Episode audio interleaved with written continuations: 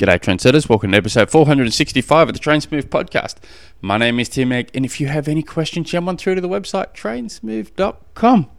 Oh, it feels good to be semi consistent with the podcast at the moment. I'm, I'm, I'm, enjoying it. And I'm actually surprised to see how many um, messages I've got, whether it's been email or social media, that I've, um, surprising everyone, being consistent. But you're probably sitting, sitting there thinking, oh, how can I help support the show? You know, this bald-headed turd, he's providing content, but how can I help him? Well, the answer's simple. All you got to do is come up with a training, racing, or nutrition question and send it through to trainsmooth.com or jump onto your little email machine and type in tim at trainsmooth.com. Oh, it's just that simple. And you'll get instant gratification once you hit the send button. Yeah, I've uh, mentioned a couple of podcasts ago that I've my family brought me an electronic drum kit. It's something I hadn't done in 20 years. And when I'm saying 20 years, it's 20 years and maybe six months. I'd stopped in 2001. And it's one of those things that I always, I, I always thought, because I've been looking for one for a while, because I don't really want to, I don't want a real drum kit because it's loud and obnoxious and takes up way too much room. But I want an electronic drum kit because I have a volume button and it's something I can jam with my daughter. It's, it's something I hope to um, bring my daughter and I closer. To be honest, it's I've got a crazy amount in common with my son because whatever I'm into, my son just adopts. So he's easy. But my daughter's not into sports. She's not into um, politics or business or anything that's remotely interesting to me, she's not that into. But she's into music. And I used to be so heavily into music when I was a teenager and early 20s. But um, so I thought, oh, well, I'll get a drum kit. She's she plays just about every instrument under the sun, and we'll be able to knock around together. So they got they got me a, an electronic drum kit, and I, it was sitting there for the best part of a week before I even really sat down uh, behind it because I they gave it to me minutes after I blew my Achilles, and and apart from my son was I taught my son the basic beat and he's got that down pat but he, he's got no feel for music whatsoever and doesn't know what to do when to do it or how to do it but he's, he's getting there. My daughter's taken to it like a duck on water. She's just straight into it. So I've helped her a couple of times with how to manipulate what she already knows to make it sound a little bit better and add an accent here and do this there and a couple of drills. But the best part of a week had gone past and I hadn't sat down on on the drums at all. And it's just, you know, I was a skin full of emotions with with my um, quitting Ironman. So my son's playing the uh, the other you know a week or whatever it was ago, uh, or just under. He's playing his same beat over and over and over again for best part of an hour and a half, and I and I walked in thinking, you know, always while I never played drums for the best part of twenty years, uh, I never thought I, w- I knew I would deteriorate to a, a, certain point. I knew I wasn't going to be at this anywhere near the same level I used to be because I used to play constantly, and I knew that I would I, would listen to music constantly, and even though I hadn't been playing drums, I'd be tapping along on my on the the desk at work or whatever, or I'd be visualizing playing the drums to a particular song as I'm driving home, uh, or whatever it was. So I always thought you, may, I may not be able to play with the same intensity or the same speed that I used to. But at slower songs, I reckon I'm a better drummer now, not having played drums because, but I can hear it differently and feel it differently than I ever had. I reckon I'm at a slow song. I reckon I'm better now than I ever before. But anyway, turns out that's not the case. I said, my son's playing the drums constantly over, and I said, prepare yourself to have your mind blown. Hop up. So I get the drumsticks, and I, I the way I, I got Google Hub right next to the drum kits, and I just yell out, "Okay, Google, play Wipeout." And, and Wipeout's one of those songs that's not that impressive Wipeout to a drum. Oh, hang on. Sure. okay, Google. Music. Okay, Google. Stop. So, so I've set up. Um, so that the wipe Wipeout's one of those songs that's not that impressive to a drummer, but wildly impressive to people who don't play drums. So that's why drummers play it. And I thought I'm just going to cane this, and I started, and I don't think I got one full wrapped through.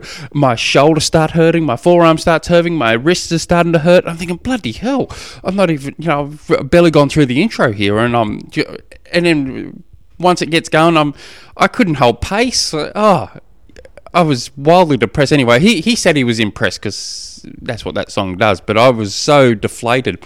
Anyway, so I started playing ten minutes here, ten minutes there, a few times a day, and I'm just playing slower songs, and I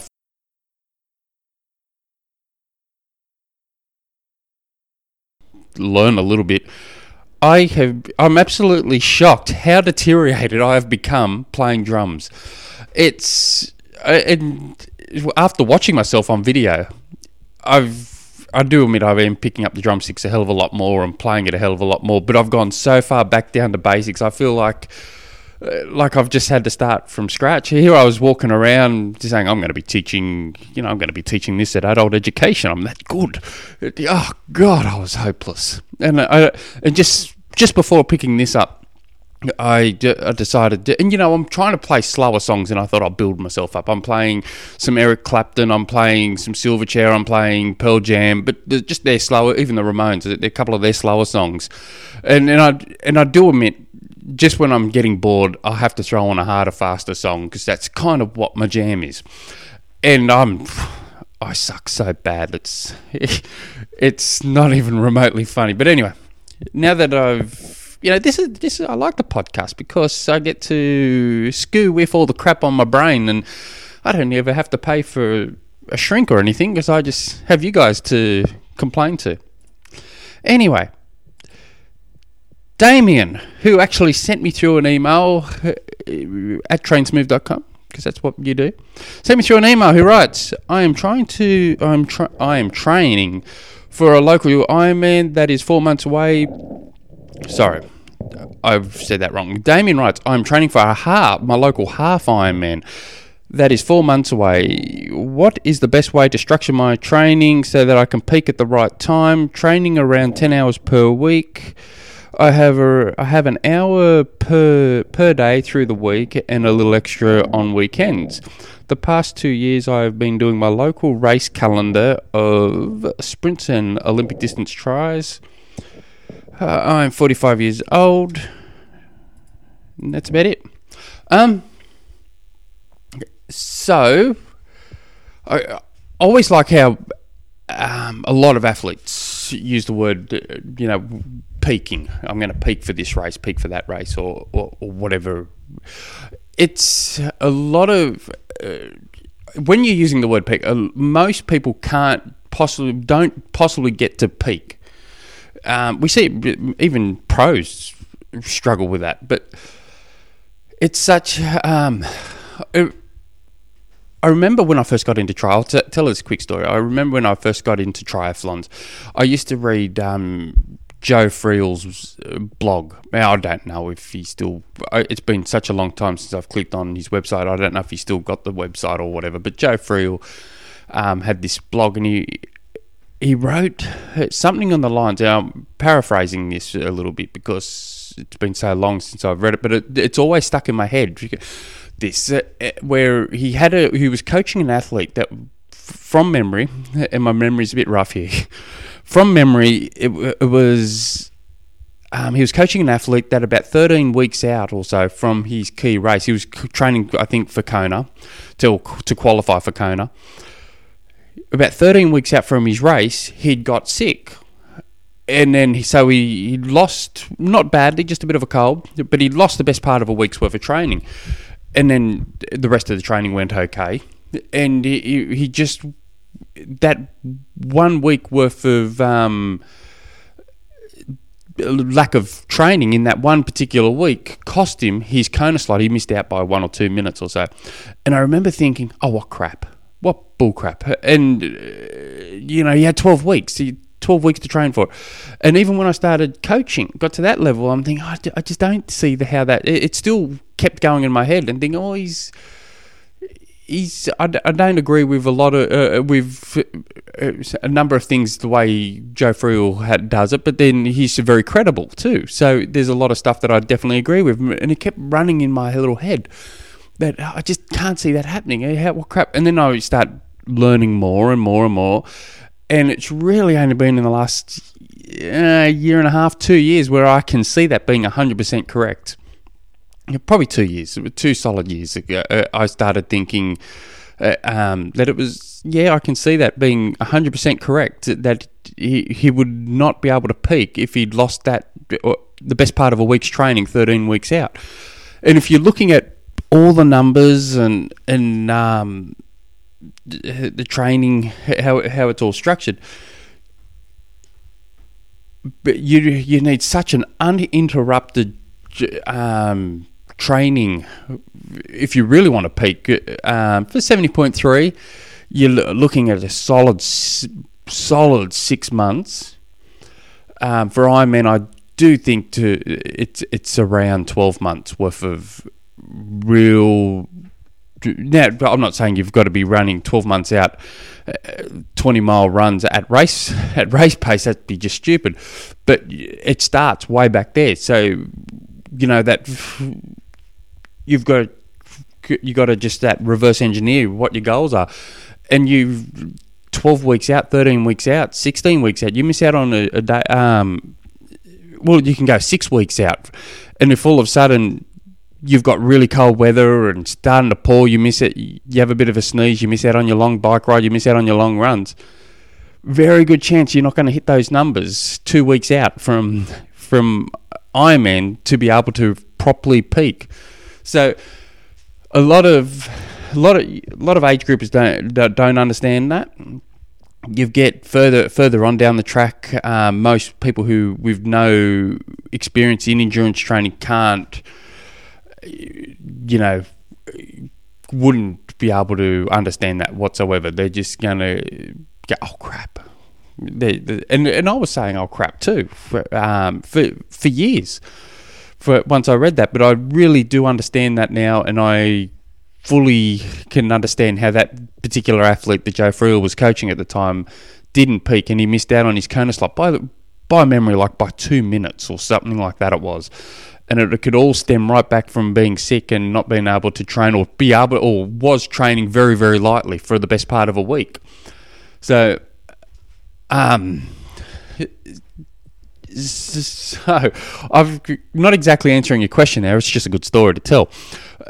Um, but with a week's I wouldn't worry too much about the word peaking. You're trying to peak. You you want to if you're training for an hour a day, five five days a week, one hour a day, a week, a little extra. So if you're training uh, roughly around one hour a week, um, uh, let's say three three hours,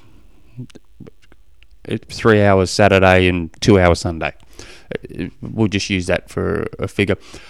Um, I'd be looking more of the lines of probably two swims through the week, um, probably a swim Monday and a swim Thursday ish, thereabouts. Um, your Monday one, I'd be making it more aerobic, more endurance type, maybe with a few little efforts here and there into it. So let's say you did um, five times 400s, and I know that's a boring session, but, but let's say you did that with a couple of shorter time. So you might go um, slowly increasing the speed from one a little bit faster than the other one with less time rest in between. So you might start off with 30 seconds rest, 25 seconds rest, 20 seconds rest, and and and go down that way. And the second that second swim would be definitely a harder, faster, faster session. Um, on the bike, um, you'd, you'd want one. You'd probably Tuesday you do a um, more of a threshold bike with maybe a little brick run off it, but then you've only got an hour a day, so I'd be looking at a threshold run on the on the Tuesday. Um, Wednesday, sorry, a threshold ride on the Tuesday, or uh, probably a track run maybe on the on the Wednesday. Thursday was going to be a swim. Uh, Friday, uh, I'd be doing another bike probably bike would be, and I'm only running off here. Probably smash, uh, probably do a bit of. I'd even make that a mix-up session, so you're hitting as many different actually no, cancel that. I'd be doing um, a strength endurance session more on that Friday, and then on the Saturday, your long ride, I'd be doing maybe the first half aerobically, and then the second half of that long ride, I'd be do- doing it as a mix-up session. So you're constantly you, you're going to be going, and I'd be structuring it a little bit better uh, than what I'm about to say. But I'd be do- trying to hit a, do- a few different systems. So I'd be doing a couple of um, one minute hard effort. So you're going, so you do five times one minute very hard. So you're going anaerobic into these one minutes, and then you're giving yourself four minutes easy to to recover from it. Then you might ride a little bit, and then you might just do a 10 minute th- um, threshold uh, interval and you ride for ride a bit easier for a while and then you might do a couple of VO2 so 6 minute efforts and then you might do a 20 minute effort or also so you, it's a it's a full mix up so you're going um, you're hitting a wide range of different uh, things now you might if you can't if you're getting back from those 3 hour bike rides as currently and you're a bit tired, well, then smashing the crap out of yourself next week's not going to do you any good. So you have to train, start adding maybe a few four minute efforts towards the end of them and start increasing it that way. And for the run, for your long run, um, just getting a, like a two hour run in first up, and then once you're about 12 weeks out, start adding, you know, a little bit of fun on the end, towards the end of it or through it, just to add a little bit of intensity. But I'd be using Monday as your recovery day, and and even that second swim. So you're having two days a week off your legs, and if you've got time, well, I would make time. I'd if time's limited, six days a week. So I'd go Monday through to Saturday. Wake up, you know, run to the dunny, and after that do a six minute, just six minutes core strength session. That's all you have to do. Nothing flash, nothing, you know, just six minutes worth of core work. And over the week, that works out to be 30 minutes, 36 minutes of core strength work you've just done. So you do that before breakfast. Don't wait till, oh, I'll do that when I get back from work because that, that crap never works out for you. You, you can't have breakfast until that core strength session's done. Or if you don't have breakfast or you have breakfast at work or whatever, whatever it is you can't do until you get that core strength session done. So that I'd be looking at doing that. And that will fill up your day. You've got you're doing that will fill up your week, and the more the closer you get to to race day, the more um, more time you want to be spending at that race effort or race power or that race intensity. So that's kind of how I'd be looking at it. I'd be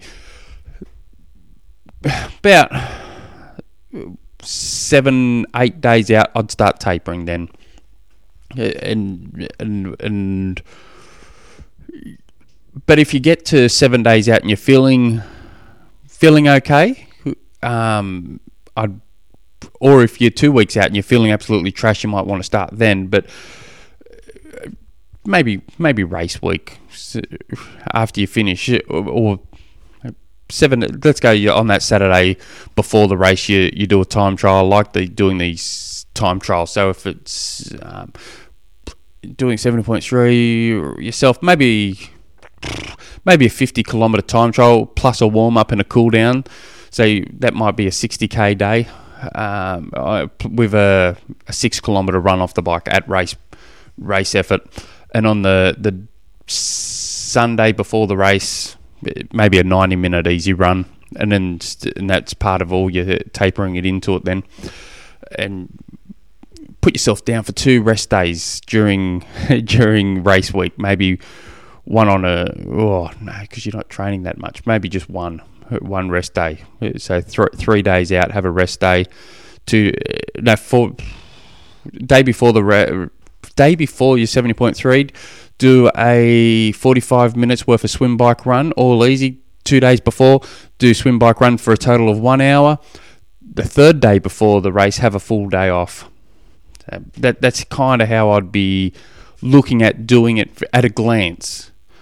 And then, but you'll know more as you're getting closer. I think a, a mistake a lot of people make during a big race, whether they're running a training for a marathon or whether they're training for an Ironman 70.3 or whatever, they don't. I, I, hear a lot of people saying that people do too much on on race week.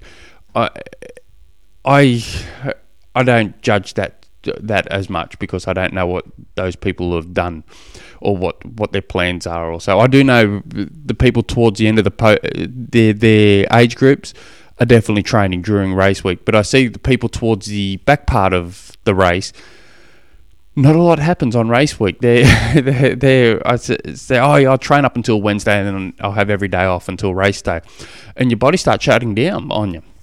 That's not a good way of doing it. You got to keep it moving. I, and I, which is funny because it reminds me. Um, I had pretty well. Well, last week was my first week off of no training, and I haven't done that in yonks.